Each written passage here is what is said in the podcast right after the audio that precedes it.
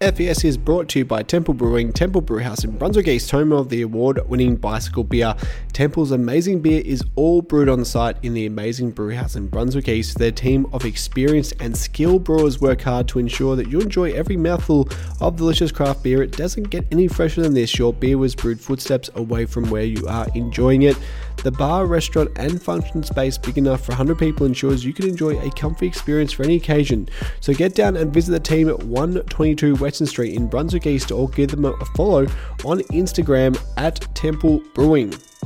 Royal Parade Creative is a Melbourne based studio that produces simple, clever design solutions done with a high level of care and sophistication, specializing in brand identity development and redevelopment, campaign art direction, typography and illustration, and also digital. Royal Parade offers a lot of services you'd expect from a large agency without the large agency price tag. So if you need a new club badge, billboard, corporate logo, or bar menus, get in touch and find out how Royal Parade can make it happen. Mention FBS for a 10% discount on your first design project project, brand art design thinking, royalparade.com, and also, of course, Ambrosia Fall Designs, as seen on the block and Married at First Sight. Located in Tullamarine, Ambrosia specialise in weddings, functions, and corporate events.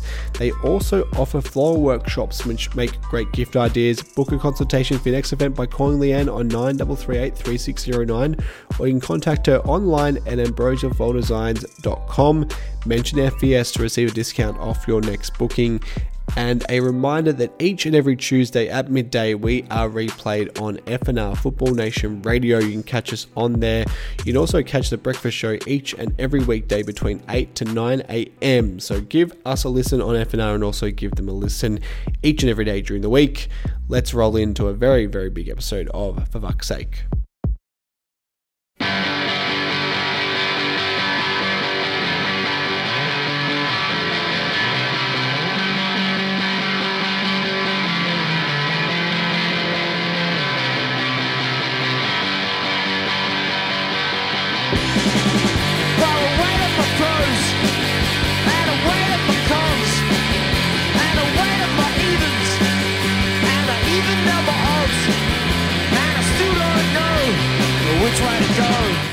Are rolling on a Monday night. A very warm welcome to each and every one of you. Welcome to FBS. My name is Jason. I'm joining you live from Ocean Boulevard in Long Beach, California. The boys are all here for the very first time in 2020. Uh, I'll throw to the chief analyst of FBS, Dave, who's uh, huddled up in the bunker there in the Melbourne CBD. Uh, a very warm welcome to you, mate. How are you? Oh, terrific, Jace. Uh, hello, everyone. Uh, it's 2020. Uh, we just had that emergency podcast, and if only, you know, they say hindsight is 2020. Uh, if we had our chance again, you know, would would the board have appointed Carlos Salvachúa from the get go? Uh, I can't wait to rip into and discuss. Obviously, we lost, but I think there's some things that are definitely there to talk about in a sort of a change in mentality. Yeah, there's still a bit of uh, fallout to come from that emergency podcast that we uh, released. I think it was Thursday at lunchtime, something like that. Uh, ended up being our highest rating podcast um, since the 2018 Championship edition. So May 2018, the highest rating podcast we've done. So thanks to everyone who did listen. Um, hopefully you've stuck uh, on the uh, on the bandwagon for this week's episode. The man of the people, Buds, is also here uh, in Watsonia. Welcome, Buds. Uh, how are you? Great to be here, boys. Great to see you two again best day of the week by a mile. If you can hear a kid in the background of this episode, it's probably mine. Yeah, it's yours this week. Mine's uh, mine's sleep train now. We we did some sleep training last week. We had to pause Yay. for about 15 minutes um, last week when she started up crying.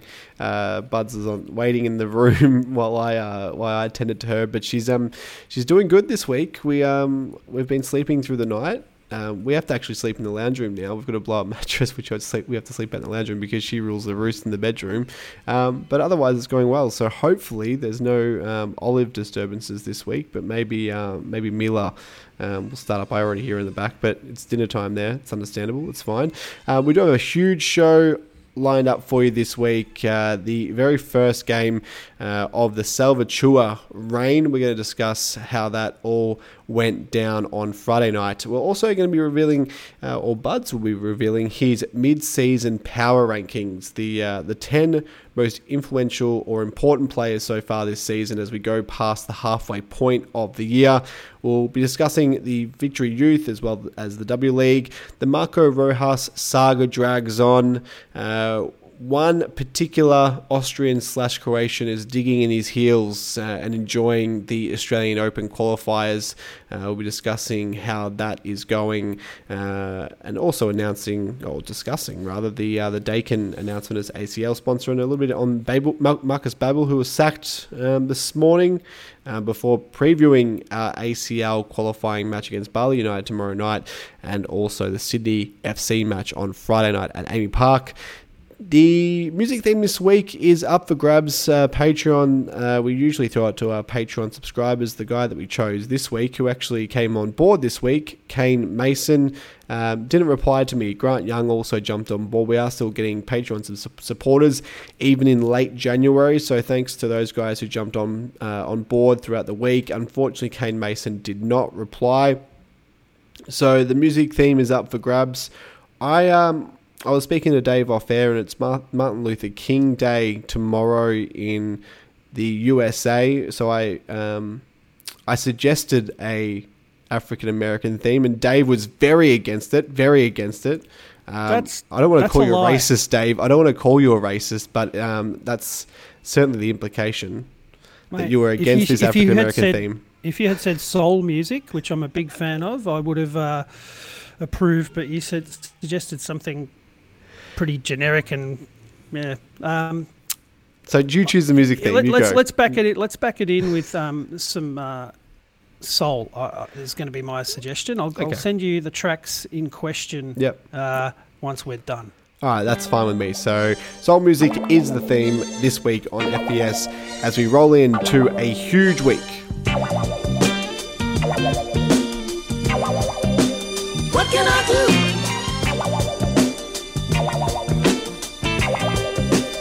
Can I do?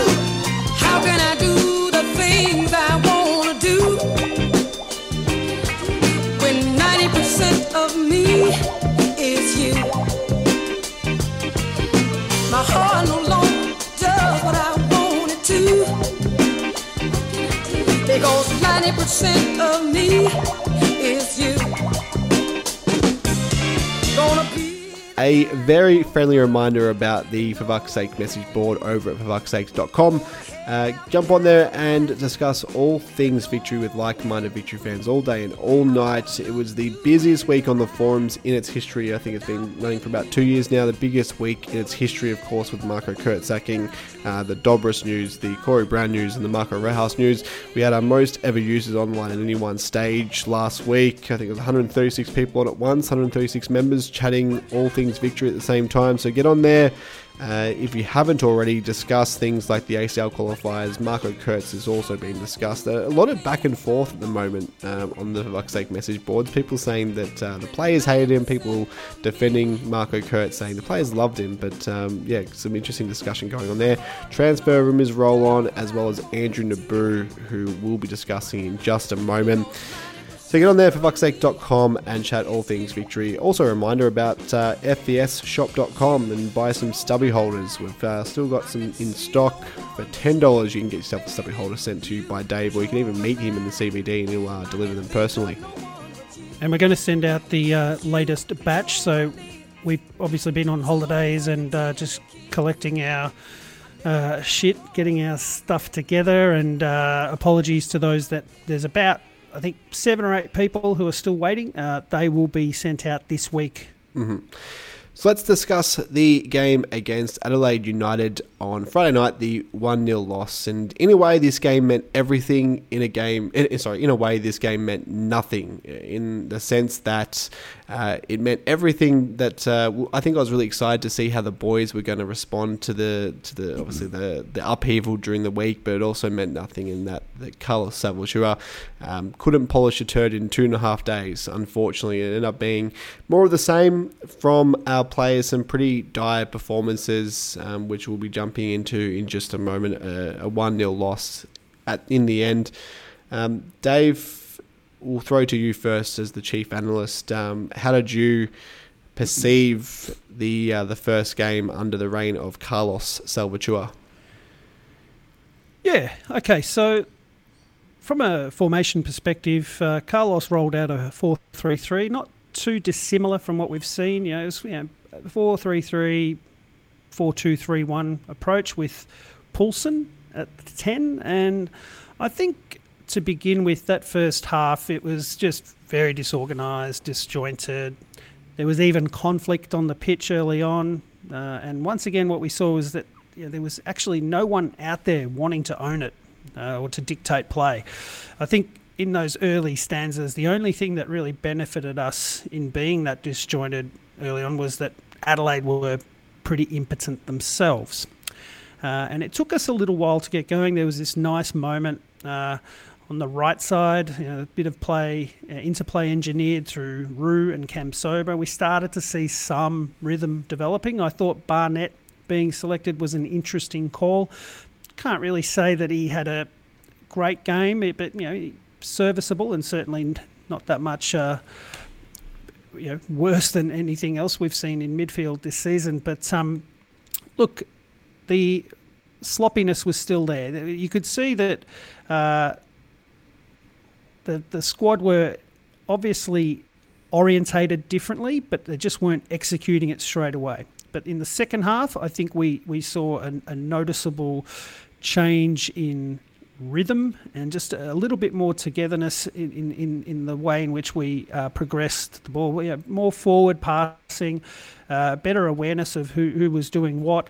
Uh, and look, just that it was just again, uh, we were plagued by those final ball failings, uh, multiple players. Uh, over to you, Budzer. Yeah, Buds, were you buoyed by the by the performance or what? Nah. like uh, yeah, actually, Carlos can't really do anything. Um, I did notice a tweak in formation. Like, let's not even bother about the first half. Let's let's be honest here. Mm. Absolute garbage. And uh, last week when we were doing the um, the preview for this one, I basically said the only thing that they've got better than us is McGree and Halloran, and um, you know Lawrence Thomas gave them every opportunity to combine and score for that goal. Uh, I thought he was crap. I thought, you know, as bad as our midfield's been all year and it's still terrible, the defence was. Um, look, every, every line lacked. Defence was really jittery and crappy, and Donachie's yellow card is just absolutely ridiculous to get that in the 93rd minute and now be out for the next week tells you everything you need to know about the um, the discipline and the, the mentality of this side at the moment. It was really, really disappointing. Um, we really needed guys like Basha to make a stand mm. uh, with a new manager, and uh, he was pretty much anonymous for the majority of the game. Uh, Andrew Nabbout's finish. The finishing's just awful. Um, if you have a look at the amount of chances, like someone, I think one of our friends, Dave, told me the other day, he goes, Elvis Kamsoba is the A League's version of Raheem Sterling, just without the goals and it's kind of almost true because he's always buzzing, he's always got the ball, he's always getting in position, and he's always just doing nothing with it. Uh, it's it's super super frustrating. We've got some bang average footballers that I don't even think would get minutes. Uh, some of them at uh, Newcastle or Central Coast at the moment. Um, I am buoyed by uh, attacking football because I think what we did see Carlos try and stamp some attacking impetus on the second half, but he's he's going to be pulling his hair out with these players. Yeah. Look, um, the, the observation in that first half, I know we don't want to dwell too much on that, but, you know, one thing that struck me initially that was a bit confusing was that we have a team with very good wide players and wingers, yet we seem to, at, at the beginning anyway to adopt this narrower approach. So you know, he did tweak the system, but I think what we saw uh, was that the midfield just couldn't cope, largely because you know individual errors and, and several turnovers. And and to be fair, Adelaide's intensity uh, was right up there. Funnily enough, we haven't seen that level of intensity uh, from Adelaide since we were at Hindmarsh uh, about six weeks ago. Uh, so that that to me is is is uh, the, the, the takeaways there from from that particular half. And in the second half, it, it- I think there's definitely uh, an improvement, but there's a long way to go. I think. Yeah, I think the the forward struggles this week need to be evaluated and amplified because you can you can really go in depth on our three forwards here. Um, what I noticed different this week um, compared to the Newcastle game when we were missing Ola Toivonen is that um, against Newcastle, I saw a lot of interchanging between Elvis Kamsoba and Andrew Nabbout, but this week I saw it between Andrew Nabbout and Robbie Kruse. It seemed like there were times when Nabbout was playing more centrally, um, and then times when Robbie Kruse was playing on the wing. Robbie Kruse had an awful game. If you look at the A League stats on the A League website, he had 27 touches for the game.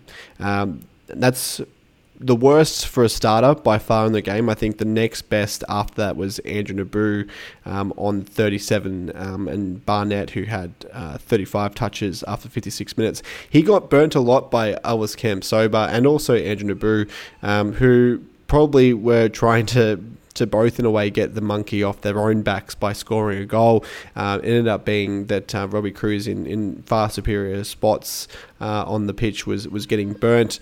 And this is a real issue now. Number one for Elvis Kamsoba, um, who got the three votes from from our fans on the for Buck's sake uh, social media pages, um, the three two one votes. I don't know if people um, are drinking too much of the Elvis Kamsoba Kool Aid here because he.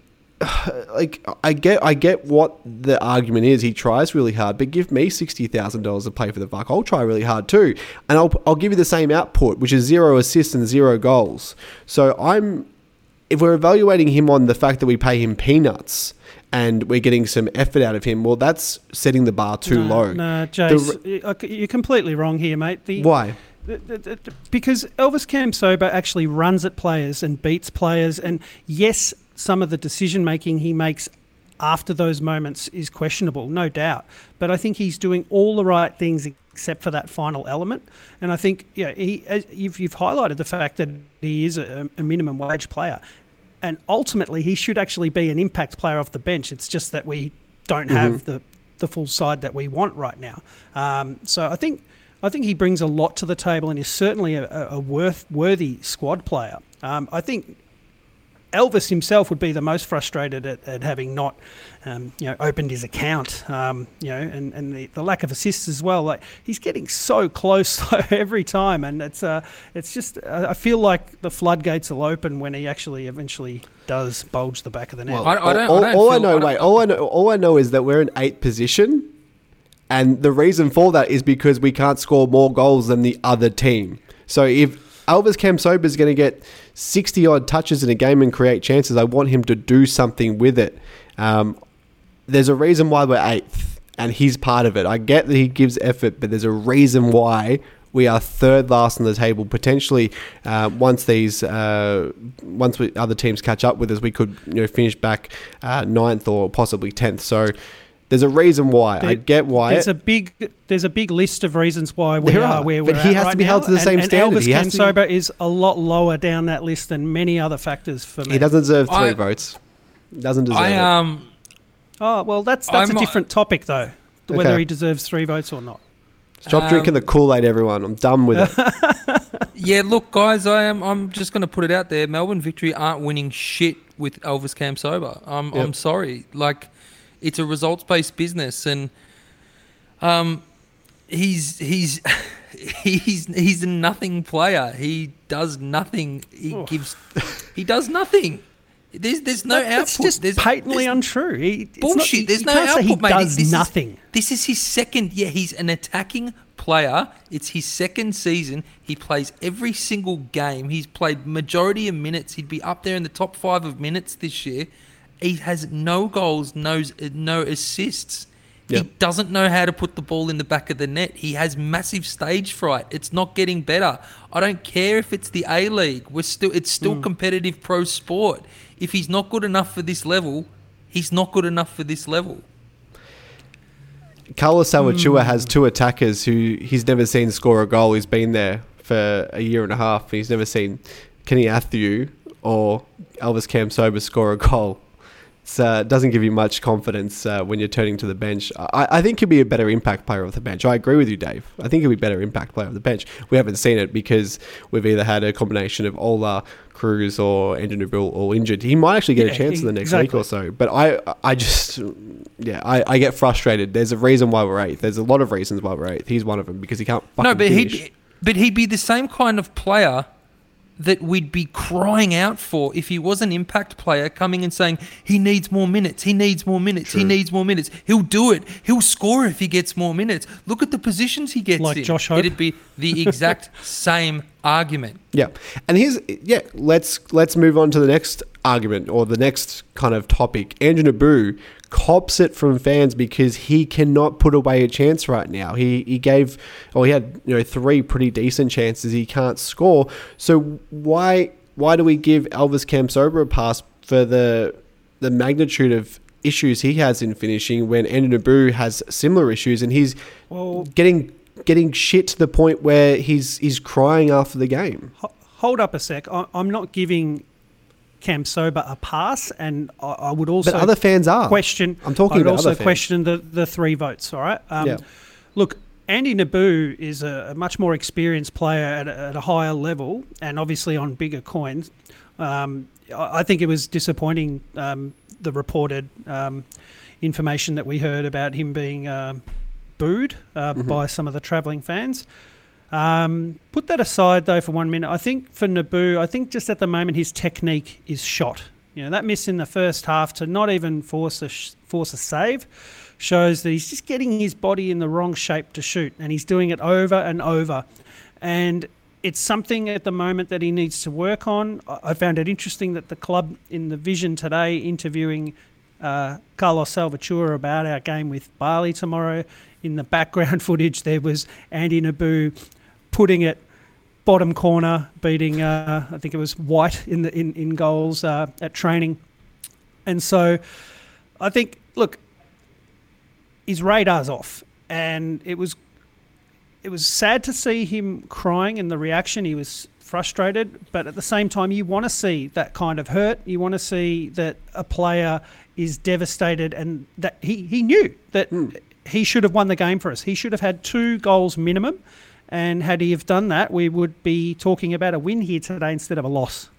Look, his if if you put him and Elvis together with their chances, if they score, uh, just let's give them a quarter of the actual sodas that they've missed this year, we'd be nine points better off in this league. There's no doubt about it, and it's so frustrating. And I was very happy to see him crying and how much it meant to him. He's a Melbourne lad, and this club obviously means something Yeah. to him, and he.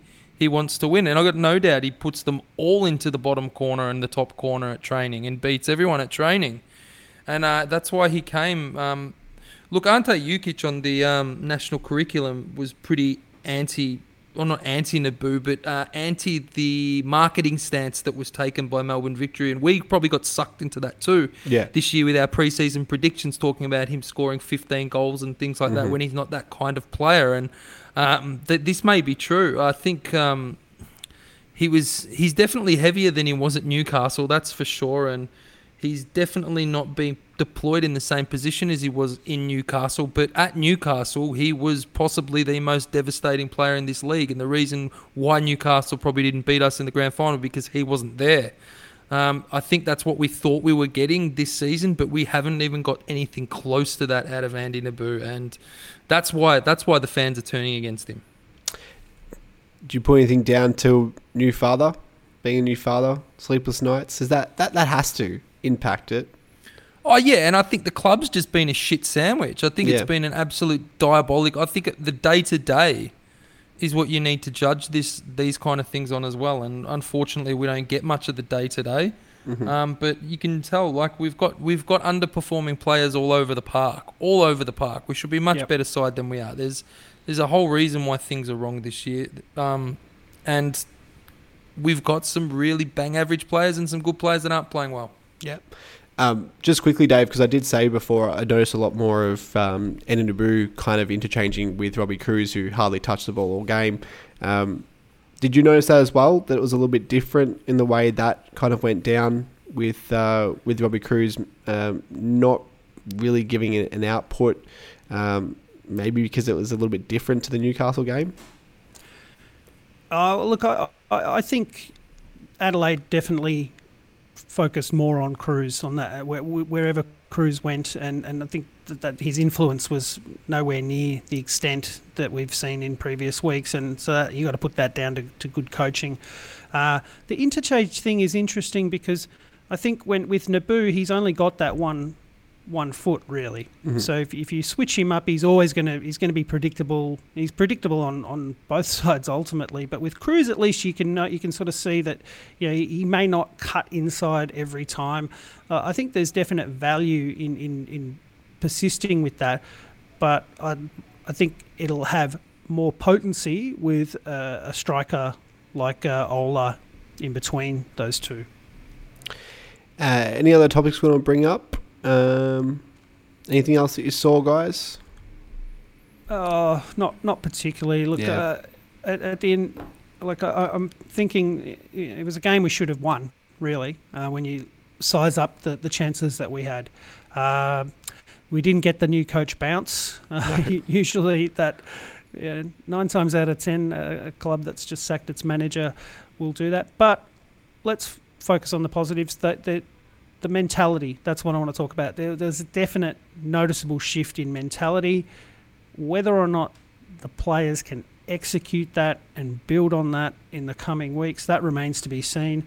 We've got a hell of a schedule. Um, you know, there's three games in a week for Salvachúa. Uh, so he's got to rotate the squad, which of course then makes things difficult in terms of the chemistry that he wants his players to build. And look, Donachie getting himself that yellow card means he's missing for the Sydney game. Um, and I don't think Hoogland's going to be ready. He's so, far away. He's far. Away. He just had surgery uh, on his uh, knee.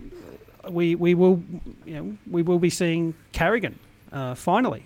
So Hoogland should be being cut, man, for an for an injury replacement. Like how have we not had an injury replacement it's, for him? It's beyond it's, a joke now. It is absolutely ludicrous. Well, it's like it's not that the injuries haven't been long enough to warrant it. I think it needs to be like a minimum of like ten weeks or something. He's just had these niggling injuries for two, three weeks at a time, or they they end up being five weeks or six weeks. He's just had surgery, and uh, the only real strategy I can think from the club is that they think they're going to scrape into finals, and they think that he's going to be useful at the at the end. So we're, we're putting all our chips in on, on Hoogland and, and hoping for the best.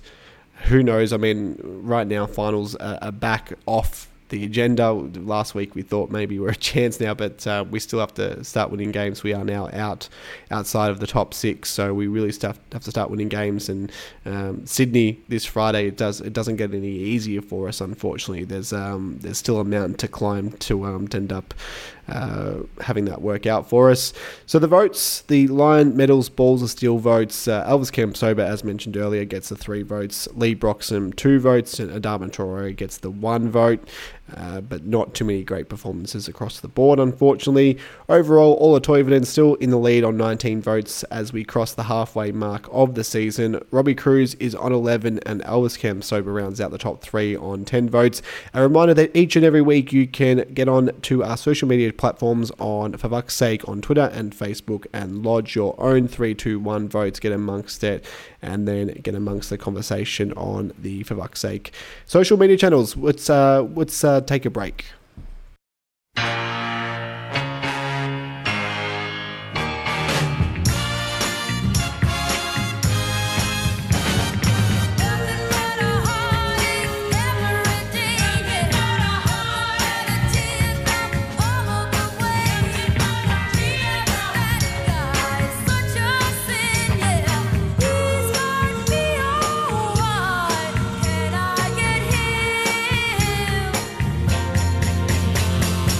So we've crossed the midway mark of the year, and uh, usually on For Buck's Sake, um, depending on the year and depending how we feel, we usually do a mid-season report card or something to kind of evaluate the the, uh, the the last six months or last well, it's only been about three months, but the last couple of months of uh, A League action. And this week, instead of doing a report card, instead of doing a pass or fail, we thought we'd do something a little bit different, uh, borrowing from our friends in this wonderful country that I call America, uh, and do some power rankings. Uh, the top America. ten. the top 10 uh, VUC players. So, the, the, I guess, I guess the, the most powerful, influential, important players so far this season as we go past the halfway point of the year. Um, and Buds was tasked with coming up with a list um, listing his 10 most powerful VUC players as we go past halfway. Jeez, this would have been a struggle. Yeah, tough. It's been a tough year so far, uh, but I think we can come up with the, the top 10 players, and this isn't the top 10 votes, it's just Buds' uh, feel for it, the, the, the 10 most important players um, over the last 14 rounds of the year. So, Buds, will start from number one and work our way up to number 10. So, mm-hmm. hit me with your, your number one. So, traditionally, um, you know, it's a very American thing. You'll see uh, a lot of them are done. Power rankings are done week to week, round to round. And should a player have not played the week before, they they sometimes drop out. Depend depending on who it is, whether it's uh, ESPN who do them or CBS or you know um, um, TNT, whether it's the NBA, NFL. So I know CBS do a lot of Premier League ones, which mm. are really interesting as well. So we're going to stop. These these are just kind of cumulative over the season and my feeling for who's who's you know holding the chips within the side at the moment. So number one, uh, Ola Toivonen, leading our uh, match of the uh, uh, man of the year votes, balls of steel of the year votes by a mile. Uh, has missed the last couple of games, but is still the blue chip player within our squad very important. Just um, without him, it seems to crumble. We um, we put in some decent results. Of course, the Newcastle game, our biggest win of the year, but really without him, uh, we do have trouble. And I think that um, Ola Toivonen against Adelaide would have uh, would have changed things a little bit um, with his prowess around goals, but um, but not to be. Number two. Uh, the man who came in late in the season but has turned uh, turned the side around completely. Uh, has given us a new lease on life up forward. He is as intelligent a player as we've ever seen. He's a handful for every defence in the league, and he, I think we're going to see the best of him come in a couple of weeks, and that's Robbie Kruse. Yeah, I agree with that as well. I think it starts to get interesting from here on out. I think the the first two are pretty obvious. Number three. Uh, this is going to be a surprise to some people, but for me, it's Anthony Lesiotis. Uh, the kid's played eight games this hmm. season. He's averaging 69 minutes. Uh, he's by by and large a midfielder who's been put into a fullback role and has absolutely played out of his skin. He probably had um, he probably had a, a, game to forget the other week against Central Coast where he got skinned quite a bit. But apart from that, the kid's got 223 accurate passes with a passing percentage of 83% this season. He's um he's playing well above his years. I think he's only 19 at the moment mm-hmm. still. Uh, and he's got a big, big future ahead, and I hope we see a lot more from him. Um, interesting. Uh, we didn't really talk about it in the match review that uh, you know, Storm Roux was recalled to right back. Um, yeah, n- no good. he was pretty ordinary. Um, well, I, I, think it was Lesiotis was sick. Yeah. Yeah, there you go. Hmm. Um, as well. It was revealed in a recent press conference that he had that he's uh, he was a VUC fan growing up. So from my count, I think that's three actual VUC fans that we have on the um, in the starting eleven that, that grew up as Victory fans. Um, Andrew Nabbout and Leigh Broxham and Lesiotis all all in the terraces before they uh, became pro footballers for the VUC. Uh, every boy's dream come true. So uh, you can always rely on those guys if you, if you, you, know, you want to talk shit about players. with uh, Connor yeah. Pain and uh, a couple others. Yeah, Thea Harris as well, famously. But yeah, if you want yep. to talk shit about those guys not putting in, um, they were basically on the terraces uh, with us back in the day. number four. Perfect segue into Ford's Leigh Broxham, the mm-hmm. vice captain, the guy who takes – the armband when Ola's not around. Uh, leads by example. Uh, is a rock wherever he's played. Mr. Dependable. We'll never see another player like him. Uh, he is number four on the list. Many people would. I think there's enough of our listeners that would probably have him as one, number one in the power ranking. So probably a little bit unfortunate at the moment to be number four. Yeah, I, I think that in a way his season overall has maybe suffered by such uh, such uh, reshuffling. Um, he's you know having to play back, yeah, play in the midfield. It'd be good to see him actually play somewhere consistently to, to help his football. He's always dependable no matter where you put him, but uh, a little bit of consistency for any player uh, does wonders uh, for for their form. But uh, unfortunately, it's just the way the cookie has crumbled this season. Number five. This is where it somewhat drops off a little bit. This is where it got a bit harder. But I'm going Adama Traore. Mhm. Uh, and I'm going Adama Traore because he gives us a bit of dependency. He obviously wasn't fit for the start of the year, but he has his performances have improved, and he is a, he is um, a massive point of difference in the A League because he's a fullback that doesn't just run up and down the pitch. And that's what we have in the A League. We have fullbacks that just run up and down the pitch, run up and down the pitch, and they just they just run. Um, Adam Adama's good on the ball. Adama's dependable. Adama's a cool head. He's probably one of the more seasoned pros with the best rap sheet in our side at the moment, and he sits in at number five. Number six. Elvis Kamsoba. Yeah, okay. Yeah, Uh, six is okay.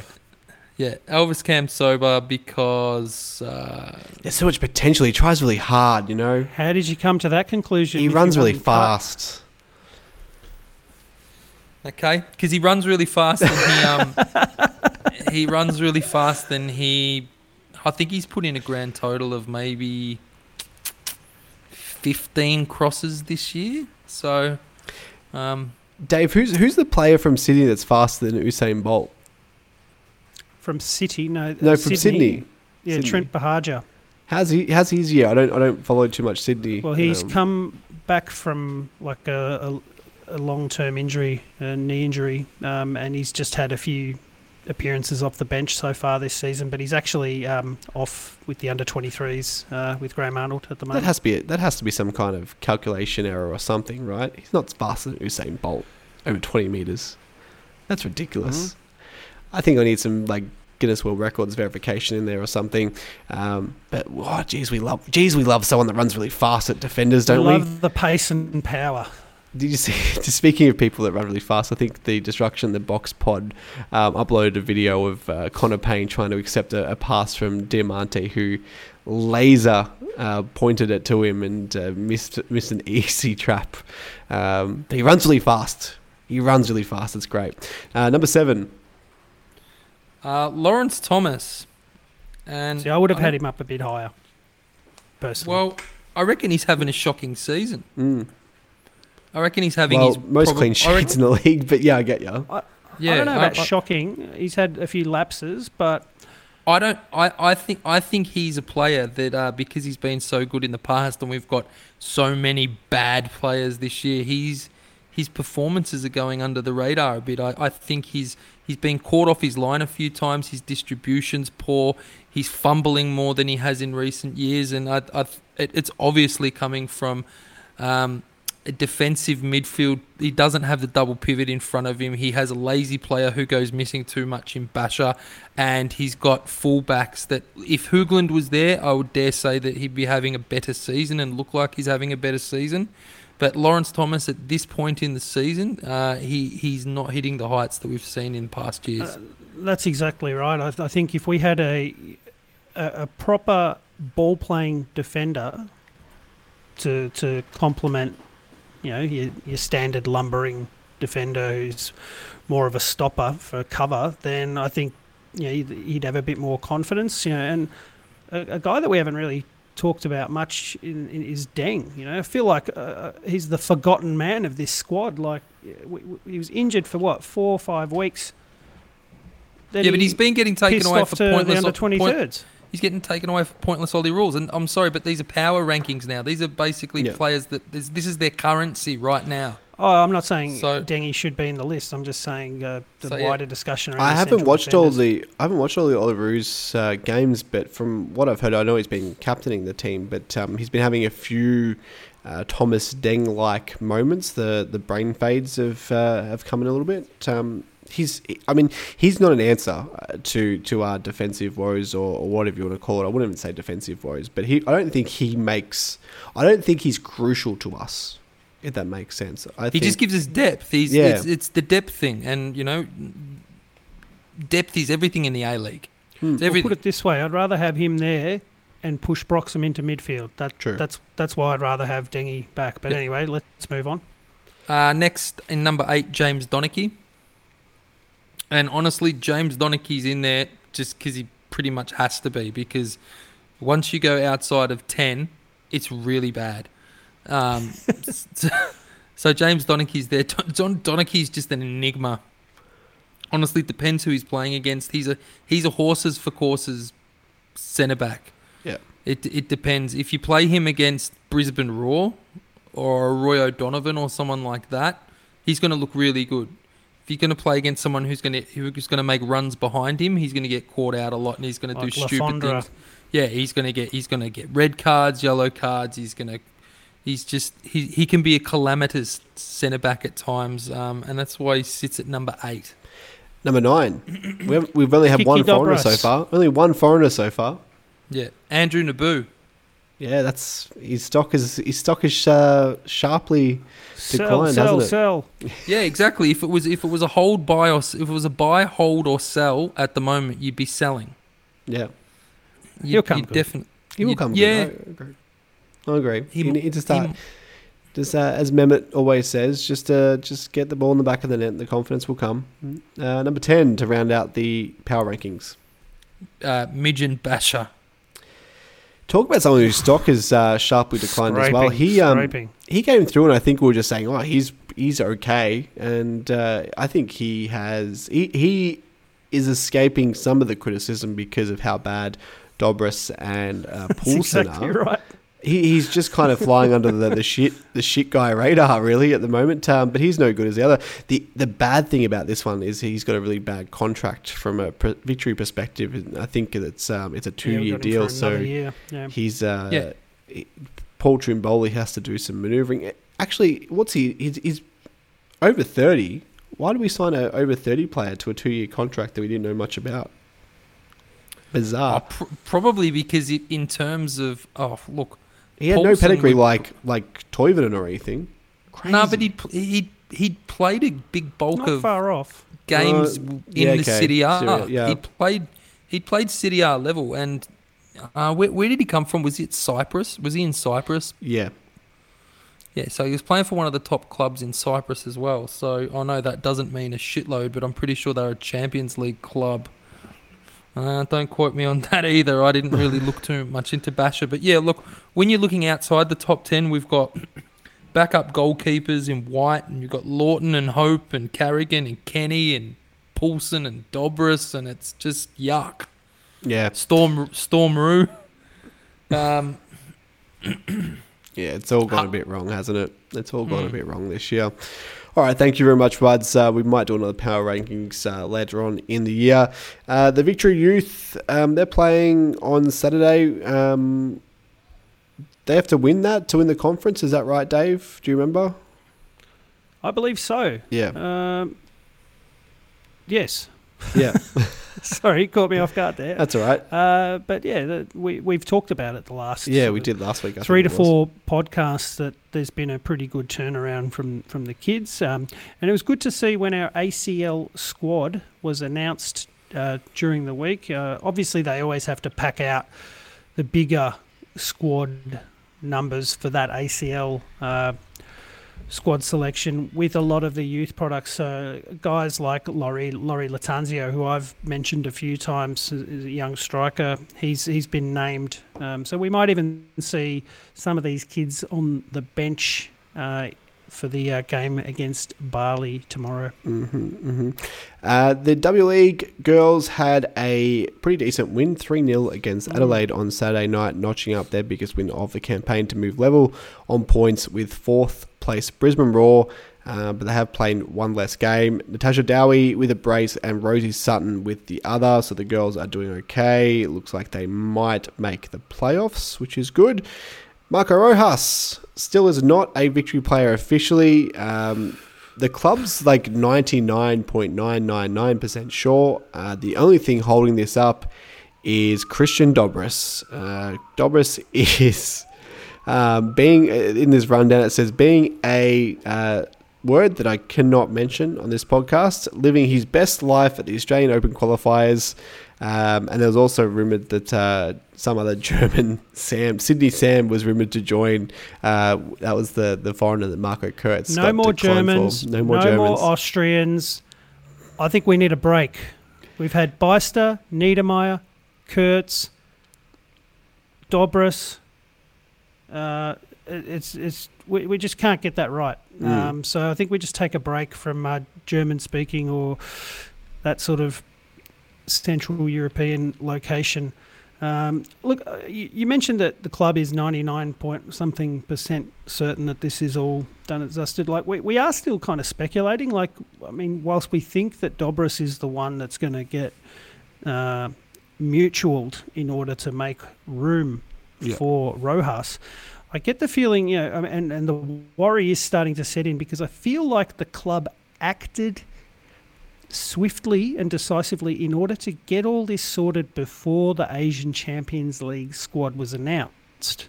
And then that happened, and we we thought that because if Rojas had signed, I dare say it wouldn't have been Basha.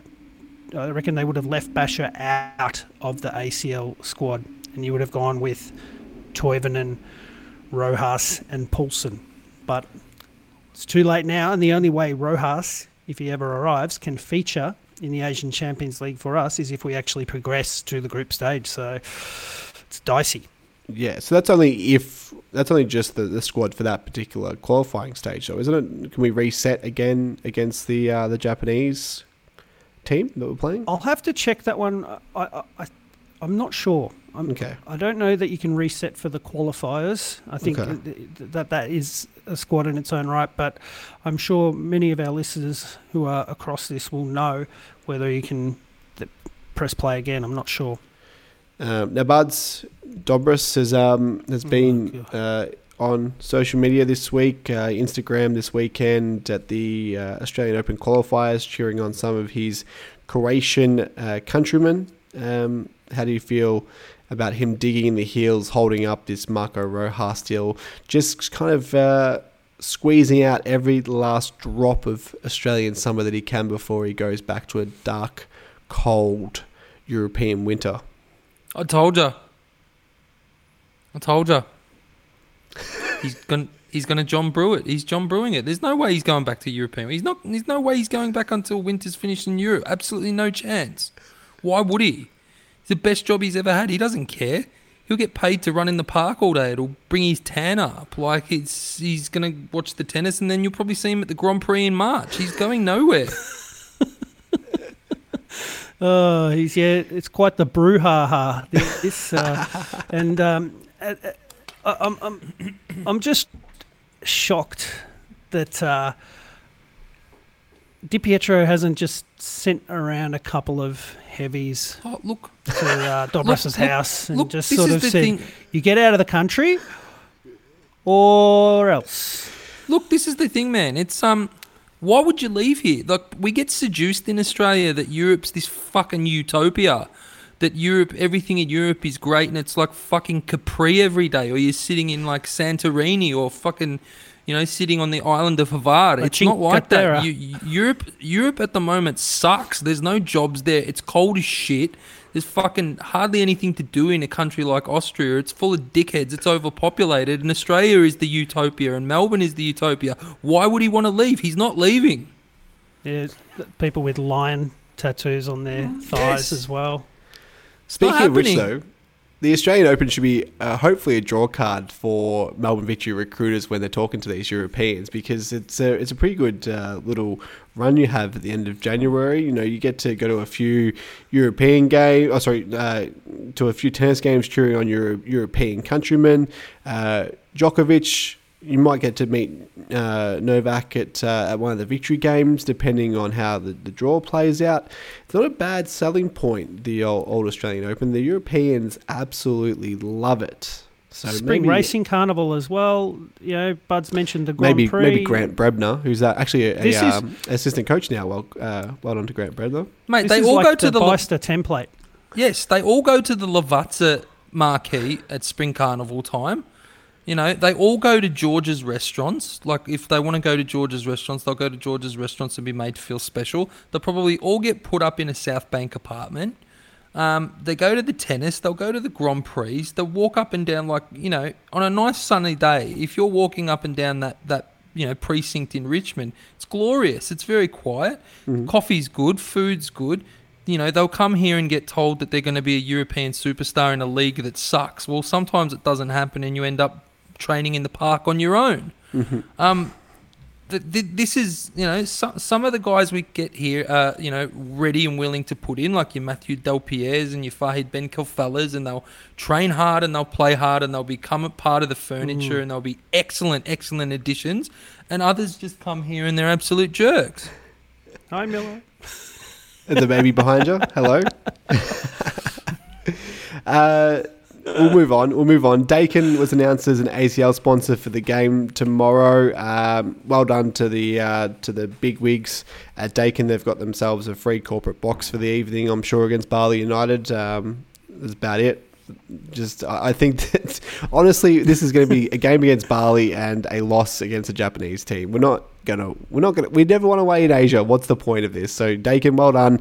Um, enjoy the free sausage uh, sausage rolls tomorrow. Enjoy the free piss. Um, get your money's worth out of this uh, one or two game sponsorship. Well done to Deakin. Uh, thank you for supporting the club. Uh, Marcus Babbel was sacked uh, this morning, a long time coming. We all thought that it would uh, well and truly happen before Marco Kurz got sacked, but wasn't to be. He outlasted uh, Marco by a few days, uh, but the uh, the hammer came down this morning. He did a he did a parting farewell message which I thought was pretty interesting. No hard feelings. I think it, he knew his time had come. Um, he was actually on, on borrowed time. I feel he, he probably lasted about what four, five, six weeks longer than what he really should have. They should have cut ties a long time ago. Um, but Marcus Babbel is uh, is gone. Dave, Oh, four minutes. Spare me. Come on. Uh, everyone's all like, oh, what a great guy and everything like that. It's like, just just go, mate.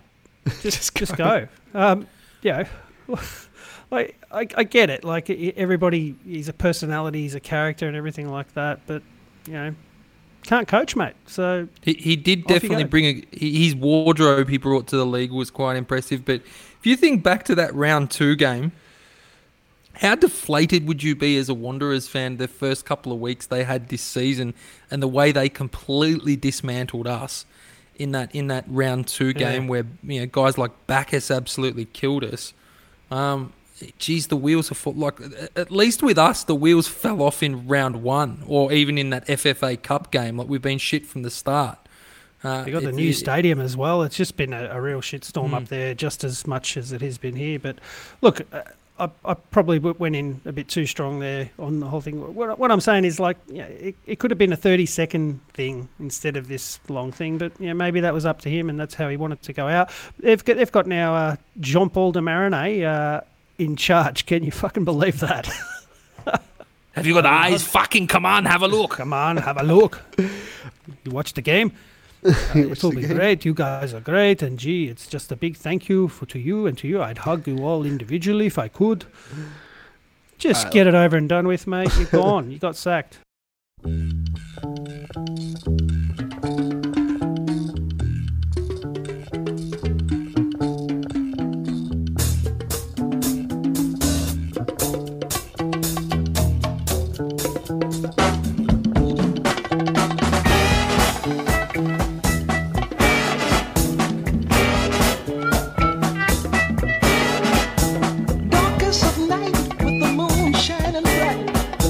A set strong, lot of things going on. The man of the hour has an air of great power. The dudes have envied him for so long. Oh, super. All right, the next game is tomorrow against Bali United, the ACL qualification. If we uh, if we get through this, uh, we are going to Japan. Um, Bali United uh, tomorrow night. Members are free. Tickets and fifteen dollars for non-members. So well done to the club who made it affordable.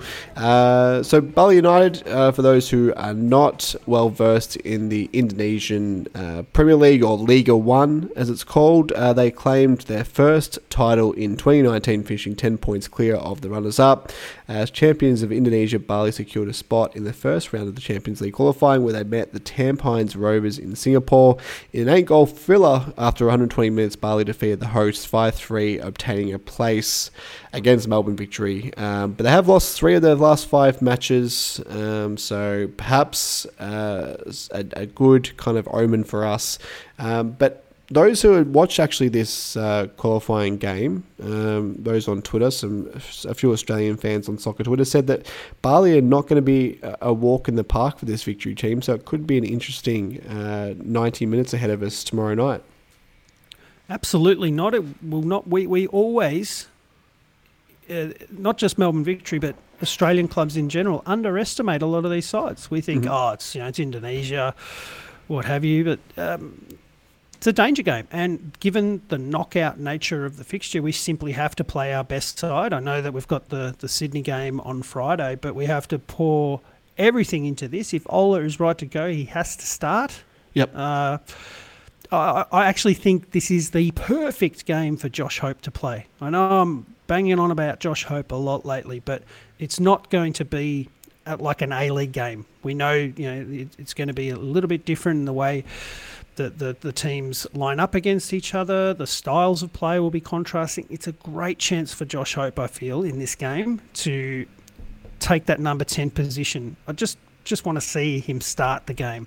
Um, and look, I think we obviously should win. I just said that uh, how stupid it is for us to have this arrogant attitude that it's a fait accompli, but ultimately we're at home. Um, you know, apart from Hoogland and um, Deng, we, we'll be going out there pretty much with our best side, um, more or less. So there's no excuses. And, you know, if we can bottle some of what we saw in that second half and we can actually get that. Uh, that finishing right. I'm sure finishing has been the focus out there at Gosch's Paddock uh, today and yesterday. So, hmm, let's. Uh, I I think we'll have a, a 2 0 win against the Indonesians.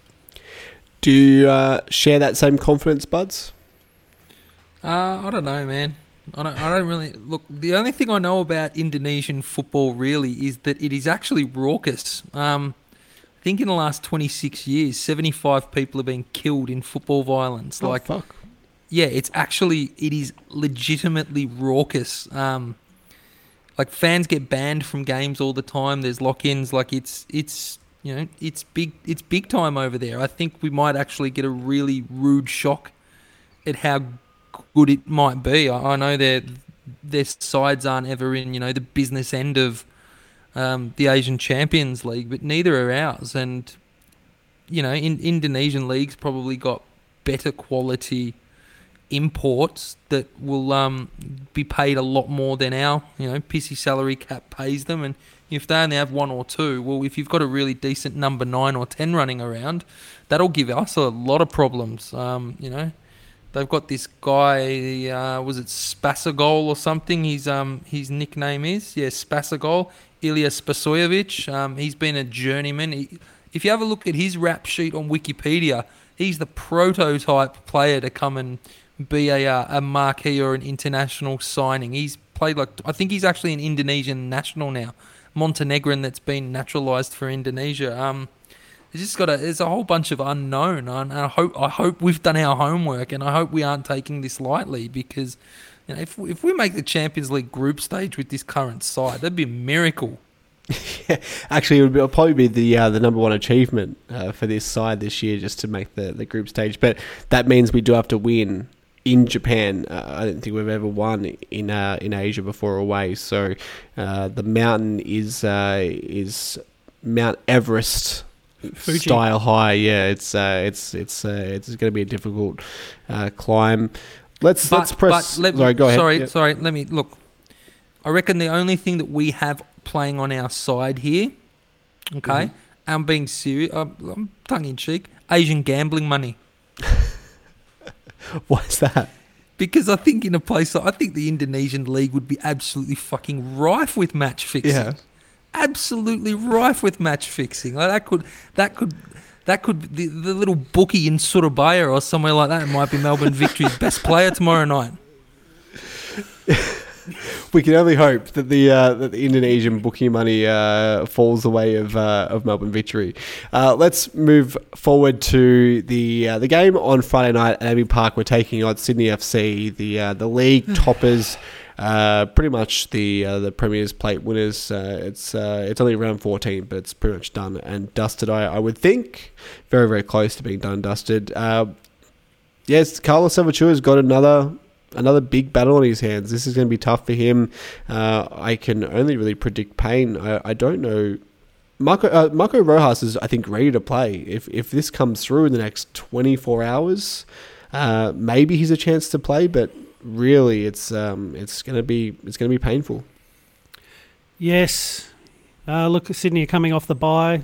They're very well rested, which is the complete opposite to our situation of three games in seven days. The only thing I'm going to call out here is this has become a bit of a familiar theme where we get to this sort of stage where we we're about to launch into the Asian sort of Champions League, and all of a sudden we, as a club, seem to develop a bit of a steely resolve, and you know we start to get a bit of decent form going. Pretty sure it happened in the year that uh, you know we the the heist in the Hunter. Yeah, that is very. back. That is. Yeah, you're right. That is very on brand for Melbourne Victory to do that, So we, we get into this situation where it's like, right, backs against the wall. We've got three games in seven days, and you know, we, we this is a knockout game, and and all of that. Of course, uh, Ryan Grant serves his uh, or comes back from his uh, suspension uh, this week. So how convenient. Um, it was remember it was reduced from three games to two, and if- I- I'm pretty sure he's back for this game. Some Yep. correct me if I'm wrong, boys. Uh, so that's always fun. Uh, Le Fondre, Barbarouses, Ninkovic, Baumjohann, you know, they're they're on top for a reason, uh, and it will take a Herculean effort for us to get even a point out of that game. I'm afraid. Yeah, we got close last time we played them. Uh, well, we scored a goal, so that was We shut something. up shop, and Yeah. yeah, that that was the uh, approach we took, and it almost paid off. Uh, but yeah, Hmm. Yeah, I'm, I'm gonna I'm gonna be positive. One 0 win. I think I think we can. I think we can. Backs against the wall. Big performance. Carlos Salvachúa, um, lauded by the, the players as the savior. They're pouring Gatorade on him at the end of the game. um, they're gonna make a movie can- about it. if he can get us through to the next uh, qualifier against Kashima, then notch up a win against Sydney and Melbourne City on the bounce, Mm-hmm. he'll he'll have done a, gone a long way to uh, securing the job on a permanent true. basis. Uh, uh, All right, buds. Win or loss or draw. I was actually going to say a 1 0 win for us, too. I think 1 0 win, Elvis Kamsoba scores. No, he will this week. He will score this week. Book it in. He's going to score this week, and uh, I'm going to be made to look like a fool. Uh, let's wrap things up. It's been a long podcast, and uh, we have to get this edited and released to the masses. Uh, boys, thank you very much for joining us. The first time we've all been together this year, so thank you for coming together. We'll um, see each of you next week. Uh, it's going to be a big week as we review two games and uh, obviously the fallout from Marco Rojas.